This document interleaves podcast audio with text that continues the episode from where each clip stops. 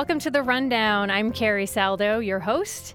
We're doing something a bit different today here on the show. We're going to run down stories that we think will be biggies here in 2024. And to do that, joining me today inside the NEPM studios, a voice that will be familiar to many of our listeners, NEPM's own Adam Frenier, and uh, two voices that you might not be so acquainted with, but by the end of this next 30 minutes or so, you absolutely will.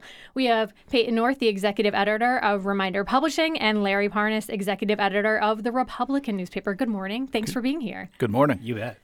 So, now to this week's stories. I created a bit of a list and uh, let's just run it down, right? This story really got me thinking about, you know, Ben Franklin's old adage there there's nothing certain in life except death and taxes. So, I've gathered you all here today to talk about death. Thanks for coming in. No, no, taxes, taxes.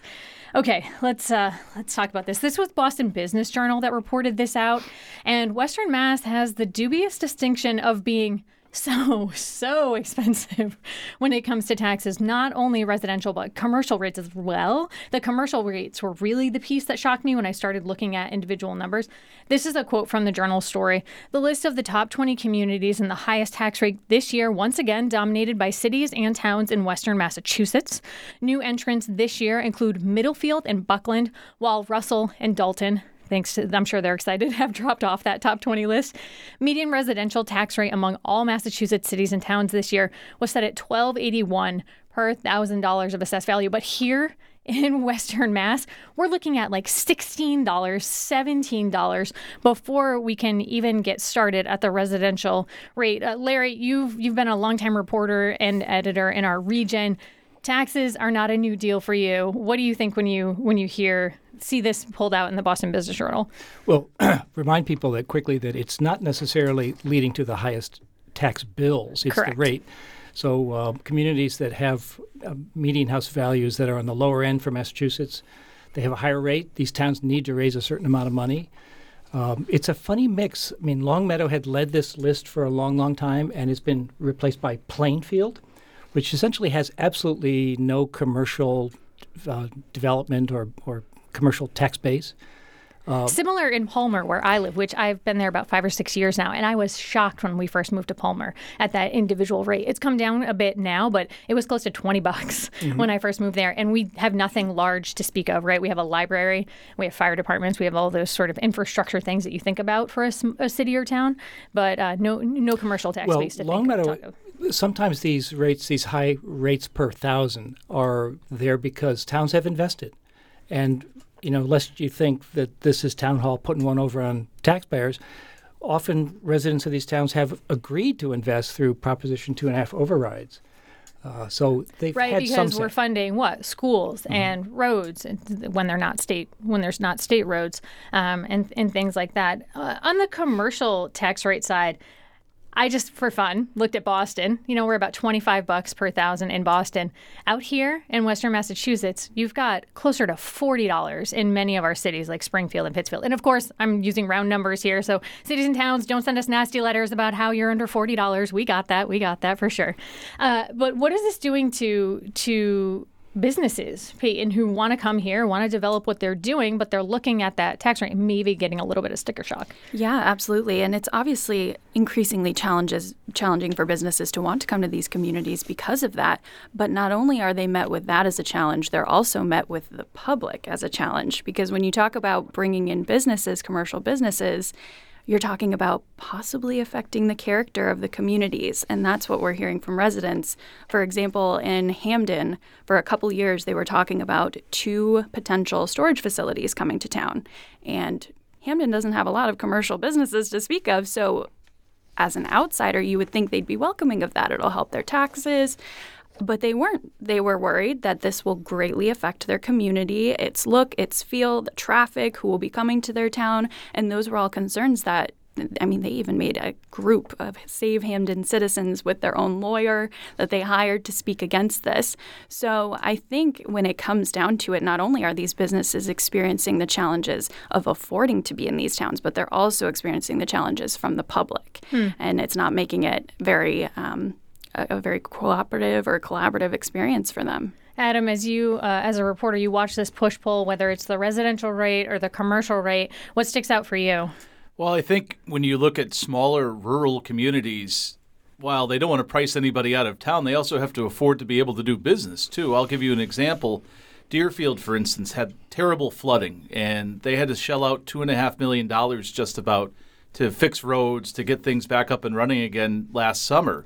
And I spoke with the select board chair after they received a million and a half dollar grant from the state to cover a lot of these expenses.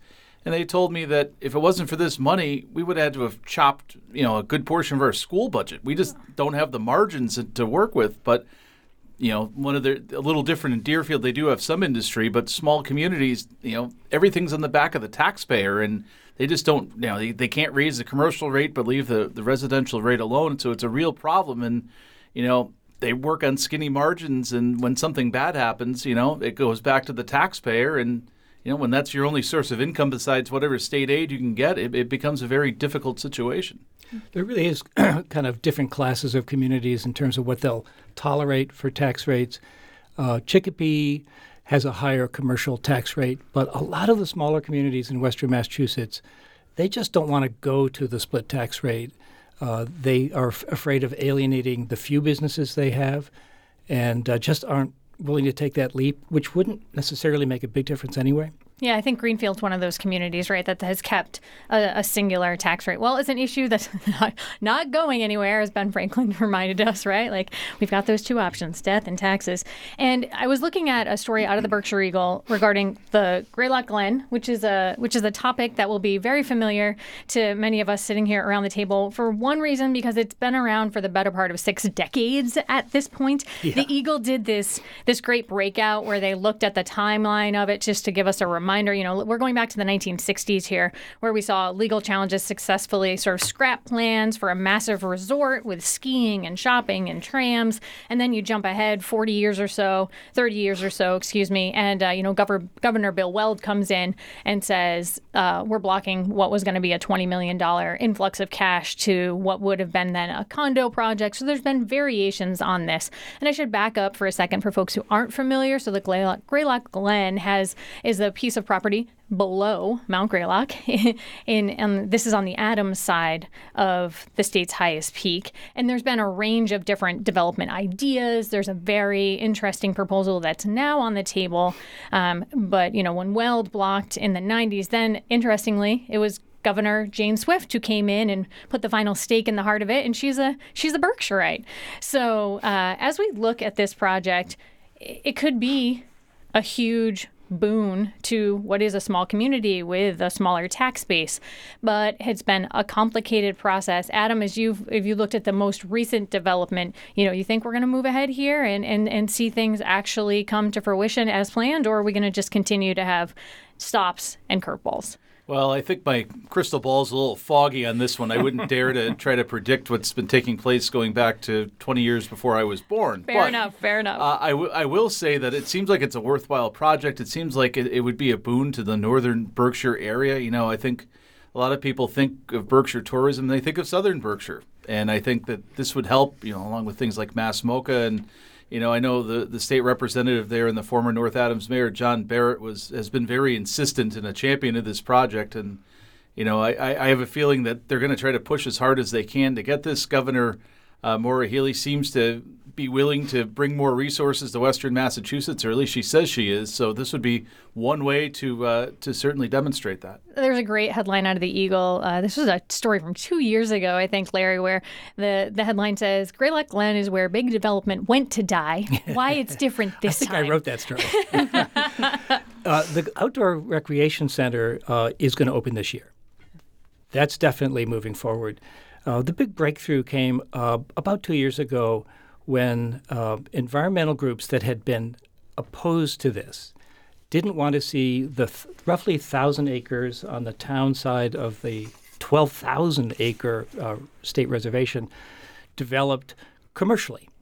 So the, they were supportive of the idea of having an outdoor recreation center and camping and then possibly uh, a, a, lodge and conference center. So, what they learned from this 60 years of misfires here, and, and up there in the woods, there's still a place that the local wags called the rebar forest, where there's construction that got started and never never advanced. Yeah. So the, um, the what they learned is take it one step at a time. Doesn't have to be a big, big concept as has always been sort of the push here. And the Outdoor Recreation Center will start. They've just hired the former Pittsfield Police Chief to be its director, Mike Wynn. Um, it won't be transformative for Adams, but over time, it will definitely be an uh, have an economic value for Adams, which really needs it. Hmm. When I think about uh, the economic piece, Larry really sparked this for me because I remember when Mass MoCA was first being built out and then being rolled out in Mass in North Adams, there was this narrative that was around it. It's just it's going to elevate North Adams. It's going to be like this economic savior for North Adams. And we all know, as we've watched this story develop, it's been a wonderful place to go as a tourist, check out some really interesting art, but it has not been that savior for the city of North Adams. But you might, if you live in North Adams, you might think, without Mass MoCA, what would the sort of the pulse of this city be? and And, the- it would be very, very scary. Absolutely, it would be it would be a very different place to be. So as we think about that pulse for Adams as this comes to build out, you know, Payton, what are you going to be watching there uh, around the entire issue? I think I would be hesitant to put that kind of pressure on this project being the economic driver for the community. I mean, we see that with MGM Springfield to an extent. There was this immense pressure that MGM was going to completely turn Springfield around. And while I think they've done amazing work, they brought jobs, I love going to MGM, but I don't think it has fully lived up to the potential that people thought it would. And so I think when it comes to any sort of project like this, I would just be hesitant to say, hey, I'm going to have all of these people from Western Mass coming because it is a little bit out there. And when you talk about Mass MoCA, I just went for the first time last year for a wedding and I loved it. It was beautiful. But I haven't felt really inclined to go back since because it's it's a trip. It's a trip to get out there. So I think with this project, it comes down to really solid marketing in Western Mass and also not expecting it to be this massive boon at first. And I think it'll be also really interesting to watch the push pull between people from outside Adams, North Adams, the immediate northern Berkshire area, and then uh, people who live there. So that sort of town and outsider push pull. Yeah. Uh, those spaces already get a tremendous amount of use. Uh, this is not new to uh, people who like to do off-road biking, fat fat bikes, and all that. It gets heavy use. It's used for cross-country skiing, even people skinning up the mountain the old-fashioned way. So or it's rocketing down the Thunderbolt if Yeah, we have snow. and uh, all this, the statistics bear out the promise of outdoor recreation. People, post pandemic, they still like going outside, having space between them, and getting healthy. And it's just, it's really good for the state because the state did make a significant investment here. It's going to pay back. Yeah, and even if you're not hiking up the mountain, right? It's just a beautiful place to go and leave your cell phone in the car and commune with nature, take in the natural resources, the natural beauty that that is this region. It's a really amazing and, and beautiful place.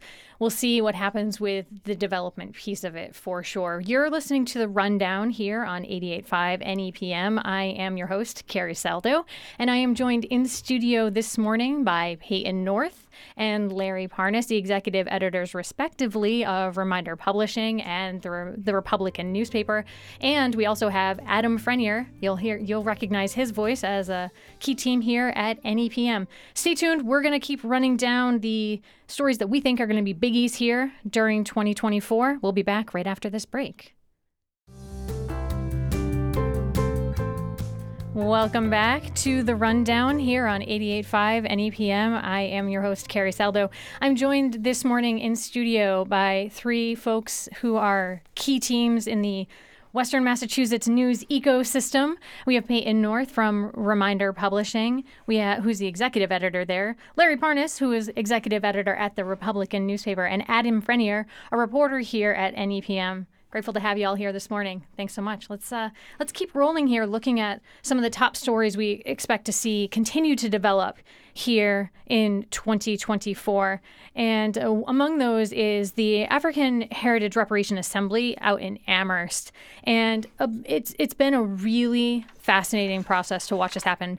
It came out of the the tragic murder of George Floyd over two years ago. It sparked a citizens petition and outrage, a demand for an apology for the treatment, the historic uh, mistreatment of African Americans in Amherst and the broader world. From a financial standpoint, the result of it was a $2 million commitment from that community. It could be spent on youth programming and housing, is sort of one of the thoughts of where some of that funding might go. It was an extensive report, over 160 pages. I'll read from it. The notion of reparations is not new, but is as old as human conflict. Harm committed against a person or persons heals by way of acknowledgement, apology, and redress. In the United States, reparations have been made at various times to indigenous peoples and to Japanese American people in turn during World War II, among other groups. So we're seeing this $2 million commitment, Adam, that could be spent on youth programs and housing, as I said. What are you watching here as, as this story evolves? I think I'm watching the follow through on this. They certainly did a, a, lot of work, a lot of research, hours spent on this. And they make this recommendation, and I, I, I think the follow through is going to be the question on all this. You know, certainly they've laid out a very compelling case, and but you know, when you're also dealing with municipalities and money, as we were t- just talking about with the tax subject, it becomes a little tricky sometimes times to find $2 million. And I, I, I, certainly think that they'll push forward, look for those sources. But I also think, too, there's that, you know, that balance of adding things to a town or city budget when, you know, you're also strapped and we're talking about skinny margins for the state budget as well. They can actually follow through on this. You know, this may be the blueprint for other communities who want to follow a similar path. Yeah, and absolutely. The report even pushes for that. It goes on to, uh, talking to the, the financial piece, Adam, the report goes on to say that the, the town of Amherst would need $600 million to erase the racial wealth gap. And Amherst has a town budget of $85 million. So we're not even close there, right? But the report adds that the ultimate goal is for state and federal reparations. Larry, do you think that the actions that have happened here in Amherst are proof that a community can look at this issue and have something come out of it that's tangible and you can point to and say, yes, this is a beginning. Yes, it, de- it definitely is, and it follows along with what Boston is doing and Cambridge is doing. You know, what I've been thinking about this is that it, you know, it shows the spirit of a community like Amherst to do the right thing. But the notion of this, of reparations or restorative justice, is to pay back a debt. And two million seems like a ridiculously paltry just a drop in the bucket amount of money to say we are acting to correct past misdeeds and uh, racism and, and enslavement of generations and generations of black people. So that kind of stops me. If Amherst wants this to be a blueprint, I think there needs to be a lot of public understanding about this because I think most people hear the word reparations and you think, okay, we're going to settle this debt. It's far, far short of that. And I think we've had so much public opposition to the state's response to the asylum seeking and migrant mm. communities. Who are these people who are coming and using our resources? We talked about taxes and hard pinch towns. I think a real wider conversation about this will go absolutely nowhere. And that says something pretty chilling about uh, the sense of justice and mm. history in, in, in, Massachusetts, a blue state. If it is to go anywhere, I think it will take what it took to begin this, right? Which was a public uprising and a public outcry saying, this cannot stand and this will not stand. And then the leadership, it's beholden on them to say, we hear you and here's what we're going to do about it. The, the, programs that Amherst is anticipating moving forward on, they do that anyway. Hmm. I mean, th- these are communities that try to provide services that help advance people who are poor and have needs, social needs, housing needs, educational needs. They're progressive leaning. This is kind of right in that vein. So how is this different? Well, you know, to that leadership point, Payton, you and I were talking uh, yesterday about how there has been a tremendous amount of leadership change here in Western Massachusetts, whether that's town managers or mayors. We've got at least one police commissioner here uh, that we can point to in Springfield. And these are significant changes for communities across the board. And it's kind of this interesting juxtaposition between institutional knowledge, new energy, new ideas, different perspectives, but also something you pointed out to me that I thought was great, which is that, you know, some of these folks are leaving because they're not making enough in Western Massachusetts. So do you think that our communities can be competitive? It enough from a salary standpoint? I think our communities can, but for many of these positions, some people have been holding these positions for 20 years. And I wish I remembered off the top of my head the community I'm thinking of. I believe it was in one of our Hampshire County papers. But there was a town manager or administrator that was there for about 20 years, has been doing the job for the longest time, and is finally, he wants to retire. He wants to step back. And they're looking at the salary saying, well, this guy was happy to have it and he wasn't complaining, but no, none of these people just are applying. pace with right. what's, it's yeah, not kept appropriate. pace, so they're realizing in their budgets they have to significantly increase their salary for this position. And it's a big job in these communities to be taking on. It's definitely something we're seeing a lot of people swapping out of their current positions, trying to find greener pastures, people who've been there for a while, looking for more money. I'm seeing a lot of people who are looking for less responsibility, smaller communities, downsizing a bit. Yeah. Adam, you've taken a look at this in Agawam and elsewhere. What do you think? Well, I think first of all, it goes back to the tax issue we were talking about a little bit ago. Budgets are limited in some of these places that still require a town administrator or a town manager, and they can only pay so much without having to have an impact on the taxpayer. So that's part of the problem. You know, and I was thinking about it. I think sometimes when you look at this, oftentimes a town manager or administrator also works with a select board, which, you know, also can turn over. So I think sometimes when you have the synergy of maybe a new manager working with people who have been on the board or a city council if it's a mayor for a while, sometimes that can help generate new energy and new ideas. At other times, you, you have institutional knowledge, but at what point does that institutional knowledge block you from looking toward the future? You know, it's got me thinking what you said, Adam, about all the other people in these town halls and school departments. These communities across our region have been struggling to, to hire people, not just the leadership. And the wealthier communities will always be able to pay what I think are pretty inflated salaries for these administrating position, positions. Most of them are well over $100,000. Oh, almost 200. Yeah. Yeah. But interestingly, last year, late last year, there were signing bonuses, big signing bonuses that both school departments and police departments, Chicopee did this, trying to recruit from each other's workforces, neighboring communities' workforces. There's a lot of unfilled school positions and town hall positions. And I think day to day, in terms of service to, to residents, that may have more uh, impact than even whether the administrator is, you know, briefing the select board properly. Yeah, absolutely. Uh, just one quick small town example of that in Palmer, our building inspector, they, they want to have a very part time position. As great for them, they're controlling their schedule, right? But what that the implication for that in our community is people are waiting outside their office, sort of jockeying for their attention and get me on your schedule for inspection. And how does that hold up building and development, which goes back to that tax problem that we were talking about before. You know, since we're really talking a lot about money today, um, one of the things that Healey's thrown as as a possibility to cities and towns is increasing uh, taxes on like hotels and food. Um, I think we're going to see a stampede among communities to to make use of that if they get the green light. I agree with you there, Larry. Yeah. Well, another huge issue here in Western Massachusetts is transportation and the ever and ever going saga of East West Rail. I know it's something that's near and dear to all of our hearts here, whether it's because we're interested in using it when, if it finally comes, when it finally comes to fruition, right? Let's let's let's use that positive affirmation to get that done, or if it's just something you've been covering covering as a reporter. And speaking of Governor Healey, you know, she pointed out that she she's committed to this issue. Uh, she called it an essential lifeline she did when she spoke to Mass Live in December. And she said she'd continue to pursue federal funding for the long awaited route that would link Boston, Worcester, Springfield, Pittsfield, and Albany, New York. Hopeful, help, hopefully, right? Uh, my skeptical, my, I, you know, we're all kind of skeptical as by nature as journalists here, but Where's your optimism meter on this one for 2024? Anybody want to go first? You're all looking at me like, no, thank you. Larry, No, go I ahead. Uh, I'm optimistic. I wasn't for a long time. Um, you know, Healey may not be still governor when this actually comes to be. yeah. But enough concrete things have happened, you know, in a funny way, like Greylock Glen starting small. Um, the uh, federal transportation people talk about the possibility of eight round trips across this east west network. Yeah. Okay, how about like two? And there there is that $108 million, which is going to improve track between Springfield and Worcester, which is you know, like a big piece of this. I think it could go forward. There are um, there's a in Healey's budget this year. There's a there's five people who are working on this project, plus a director. So there's a lot of people actively working on it. Uh, we wondered last year whether the legislature would sort of screw this up. Uh, they left. They tried. They left Pittsfield and Palmer out of it, but then Healey snuck it back in. Yeah, she put it in her capital budget.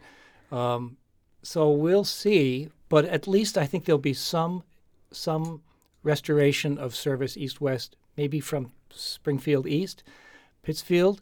You know, I, I love Pittsfield. I hope it stays on the on the train here. Yeah. Uh, but it's going to take a while. Yeah. Payton, especially the, I think about the Pittsfield and Palmer piece, it was $12 million that Healey was able to get back in for funding for smaller projects in both those communities, smaller but very important for each of them. Is that a sign of creativity that gives you hope, or are you just like, ah, oh, we're going to have to beg, borrow, and steal if we're going to get any of this done? It definitely gives me hope. I'm a Monson resident, so I am your neighbor, and uh, I would love to see a Palmer station. I would love to see it. I went to college with the uh, one of the daughters of the Steaming Tender restaurant owners, and she's been a huge advocate for this for a very long time. The it's steaming, a really cool space. It's, it's a so former cool. train station converted into a restaurant. Yes, it used to be the Union Station there, and they've been advocating to have a station put right right by their site.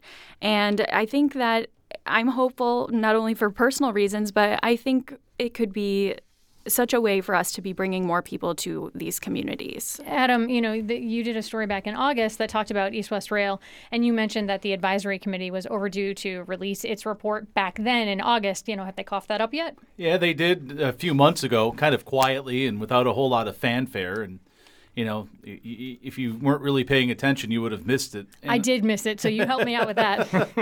I think that the interesting thing is here, you have a legislature beyond the Western Mass contingent that doesn't seem terribly enthused by this idea. They cut that money last year that Healey kind of had to do an end run to get back in there.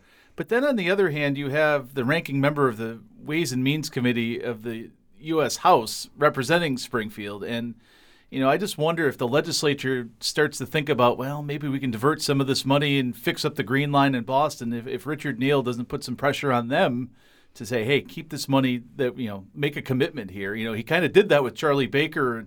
You know, a few years ago, I can remember a hastily arranged press conference I went to when the governor was kind of waffling on this idea, and all of a sudden he was for it.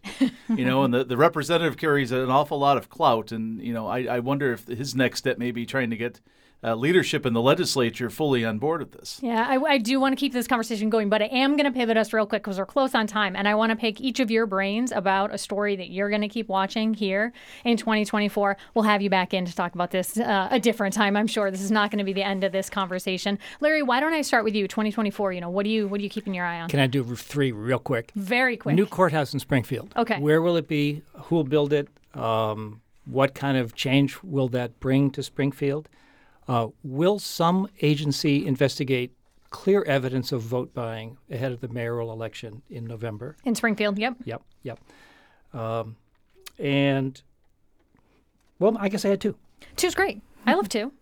Adam, how about for you? I'll give you one. Um, I'm curious to see how the new Springfield, or soon to be new Springfield Police Superintendent Lawrence Akers handles things. You know, he received a lot of rave reviews from folks in the community when Domenic Sarno, uh, the mayor, announced his uh, soon to be promotion. So I'm curious to see if he's able to build a little bit of trust in, by community members in police and you know how he continues to handle the consent decree with the Department of Justice. Fun fact: Larry is my neighbor.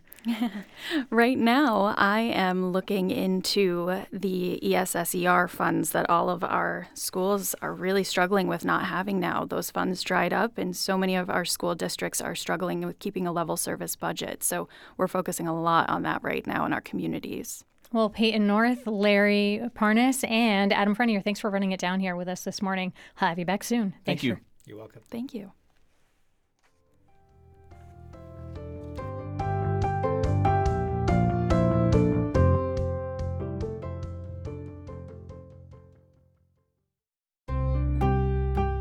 You're listening to The Rundown. I'm Jill Kaufman. In an ongoing feature of the show this week, we're taking a look at some of the reporting from the NEPM newsroom. In the early 1900s, four Western Massachusetts towns disappeared from the map. They were flooded to build the Quabbin Reservoir. It provides drinking water mostly to Boston and dozens of surrounding communities. But those towns closest to the Quabbin don't have access to the water supply. And as NEPM's Alden Bourne reports, several are now experiencing significant water issues. On a recent morning, two preschoolers filled glasses from a water dispenser in the cafeteria at the Swift River School in New Salem, Massachusetts. Life has been easier lately at the school. A new filtration system was installed after PFAS, also called forever chemicals, were discovered in the water in 2020 at more than double the state limit. This has been an ongoing headache for a long time. Kelly Sullivan is the principal. We eventually brought in bottled water for students and staff and to cook with. We shut down all of our bubblers and we had to put up signs that said, do not drink the water. Sullivan says the district had to spend roughly $45,000 on bottled water, but some parents were still nervous. We had families that didn't want children drinking water, so then they couldn't eat food that they thought might be prepared with the school's water, but we were using bottled water all the time and we offer free lunch to everybody. So that was a huge issue. Parents in Boston area communities like Lexington, Somerville, and Marblehead don't have to worry about PFAS in the water at their children's schools. It comes from the Quabbin Reservoir, which sits less than three miles away from the Swift River School. The Quabbin was created in the 1930s and required 2,500 residents in four towns Dana, Greenwich, Enfield, and Prescott to give up their homes and businesses. Author Elena Palladino recently wrote a book called Lost Towns of the Swift River Valley. In it, she describes a farewell ball held in April of 1938. It took place on the night that the towns were officially disincorporated. It was held in Enfield, but people from all over the valley attended. And it was uh, sort of a funeral for the towns. It was the night that they passed into history. In her book, Palladino includes a description written by someone who was at the party. Muffled sobs could be heard from all parts of the hall, and many hardened men were noted making hurried grasps for their handkerchiefs. Children broke into tears as all realized that this was the last gathering of its kind in Enfield, and for that matter, about the last affair of any kind to take place in the community. Palladino says what happened should not be forgotten. I think it's really important that everyone knows where their water comes from. And for Boston in particular, who really enjoys this pristine water supply, doesn't ever have to worry about the water quality, that they understand what was sacrificed by people in another part of the state so that they could enjoy that. Water quality is on the minds of residents where Palladino lives, the town of Ware, which borders the Quabbin to the south. Jeff McAmont leads the town's DPW and gets complaints from residents. They're saying that the water is rust colored or brown. I just recently had a call and it was it stains their toilets, it stains their dishwashers, laundry. It's really a problem. It's safe to drink, he says, but difficult to live with. At the town's pump house, water foreman Brian Rucky points to a historic marker above the front door. 1886 when the building was built. You got what's called a cistern over there. The well's pumped from over here over to a cistern. Ware is only one of two communities in the state that still use a cistern, a brick lined tank with a dirt floor. DPW Director McAmon says the system has been maintained, but it has aged out and a lot of the water lines have exceeded their useful life. Ware explored privatizing its water system last year, but it didn't happen. Building a filtration plant would cost around $16 million. Residents are expected to vote this spring on whether to make improvements to the water system. You might be wondering why Ware doesn't just connect to the Quabbin, only three miles from the cistern. Several western Massachusetts communities did so in the 1940s and early 50s Chicopee, Wilbraham, and South Hadley. But for Ware, connecting to the reservoir would be far more expensive than building a filtration plant. Whatever their solution, State Senator Jo Comerford, who represents towns around the Quabbin, says they need and deserve more financial help they struggle so significantly to have an economic base that's worth anything, to pay for their teachers, to pay for first responders. And we can trace it all back to this decision to disrupt significantly, disrupt life in this region in order that eastern Massachusetts could thrive. In addition to eliminating four towns for the reservoir, the state took property from eight other communities to protect 75,000 acres around the reservoir. That land is now mainly forests and wetlands that help produce the high quality water that comes out of faucets in eastern Massachusetts. The Quabbin towns receive payments in lieu of taxes, also known as pilots, to partially compensate for the fact that the land can't be developed. I want us as a Commonwealth to understand the price that the four towns paid, that the watershed communities continue to have to bear, and I want us to tell the truth about what it costs to maintain this watershed system. Comerford has co sponsored a bill to create a trust fund to generate $3.5 million a year for the watershed towns. It would be funded by a 5 cent fee for every 1,000 gallons of water that leave the Quabbin. The proposal would also increase the pilot payments so they're assessed on the land underwater. Right now, they're only paid on the surrounding land. That could be huge for New Salem, says Kathy Neal, the town coordinator. Because the tax base is mostly residential, it is sometimes a struggle because you're not getting taxes in from a commercial base, which would help, or industrial. Oh, come on in. Hello. At the door is Sue Cloutier, who chairs the Board of Selectmen. She said she was avoiding reporters' calls, but agreed to share her thoughts. She moved to New Salem from Eastern Mass, Wellesley, in 1980. I think when you think of us as a commonwealth, we're sharing the wealth. And so a lot of the benefits that the people in the cities and towns that depend on the water from the reservoir and the rural community that supports that clean water, we, we need more help. And so to maintain the commonwealth, monies need to be shared more appropriately with these rural towns that are struggling. The Massachusetts Water Resources Authority, which oversees the Quabbin Reservoir, has recently explored the possibility of connecting more communities north, south, and west of Boston. After hearing from Western Massachusetts lawmakers, the agency has agreed to also study what it would take to connect cities and towns closer to the source, including those right next to the Quabbin. For NEPM News, I'm Alden Bourne. Let's go back now to 1974. That's when a man in western Massachusetts destroyed a weather tower erected to gather data for two proposed nuclear power plants in the town of Montague.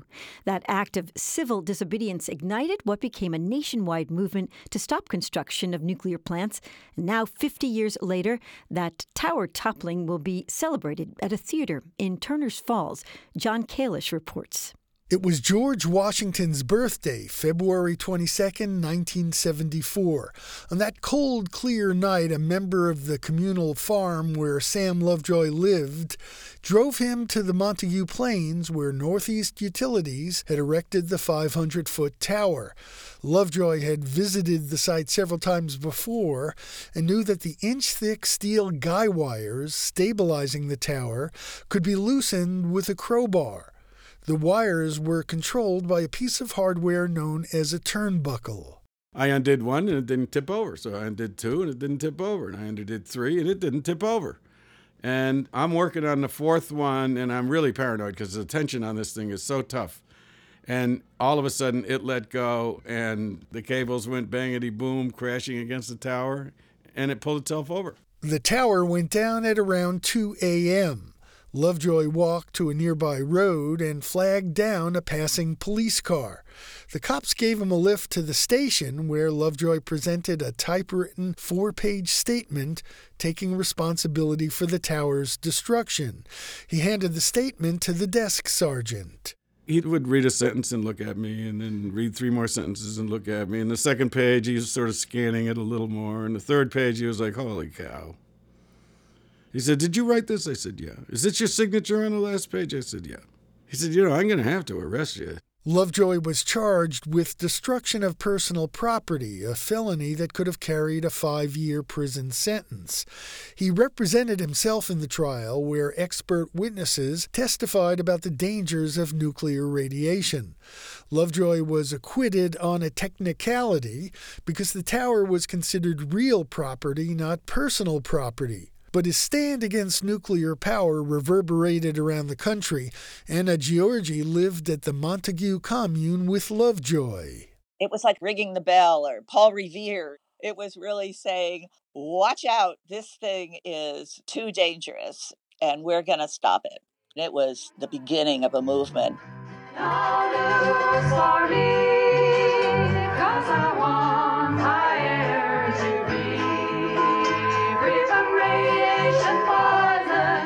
Lovejoy barnstormed the country for three years speaking out against nuclear power. Here he is at a 1978 rally opposing two reactors proposed for Jamesport, Long Island. Let me tell you, there is now in every village, hamlet, town, city, anti nuclear organizing going on everywhere all around this country. In the early 1980s, Lovejoy worked for Muse, a group of rock stars that raised money for the anti nuclear movement.